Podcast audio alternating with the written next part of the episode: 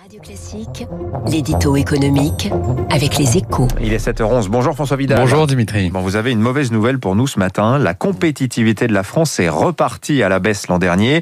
Selon l'Institut Rexecode, la crise du Covid aurait eu raison de tous les progrès enregistrés depuis 2017. François, est-ce qu'il faut s'en inquiéter en dépit du caractère très atypique de l'année 2020 Bah, J'aimerais bien vous dire que ce n'est pas le cas, Dimitri, hein, mais la réponse est malheureusement oui, hein, car ce, ce décrochage n'est pas seulement lié à l'impact du Covid sur quelques secteurs phares de notre industrie.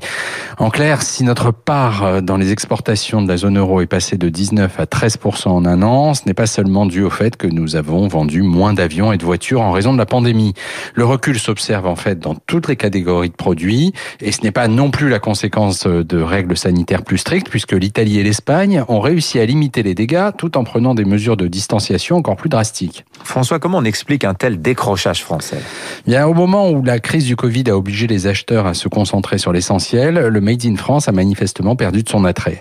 Alors, cet accès de faiblesse peut être passager, hein, évidemment, mais il met tout de même deux choses en lumière. La première, c'est que le redressement opéré ces dernières années est fragile et qu'il est indispensable de poursuivre la politique de l'offre afin d'améliorer la compétitivité coût de l'Hexagone. La seconde, c'est qu'il faut absolument élargir notre empreinte industrielle à de nouveaux secteurs plus essentiels. C'est l'un des objectifs du volet relocalisation du plan de relance et c'est tant mieux.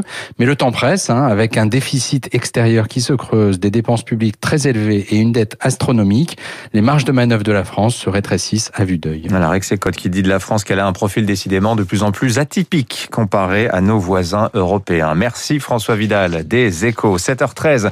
Notre invité dans un instant, Stéphane Giordano, le président de la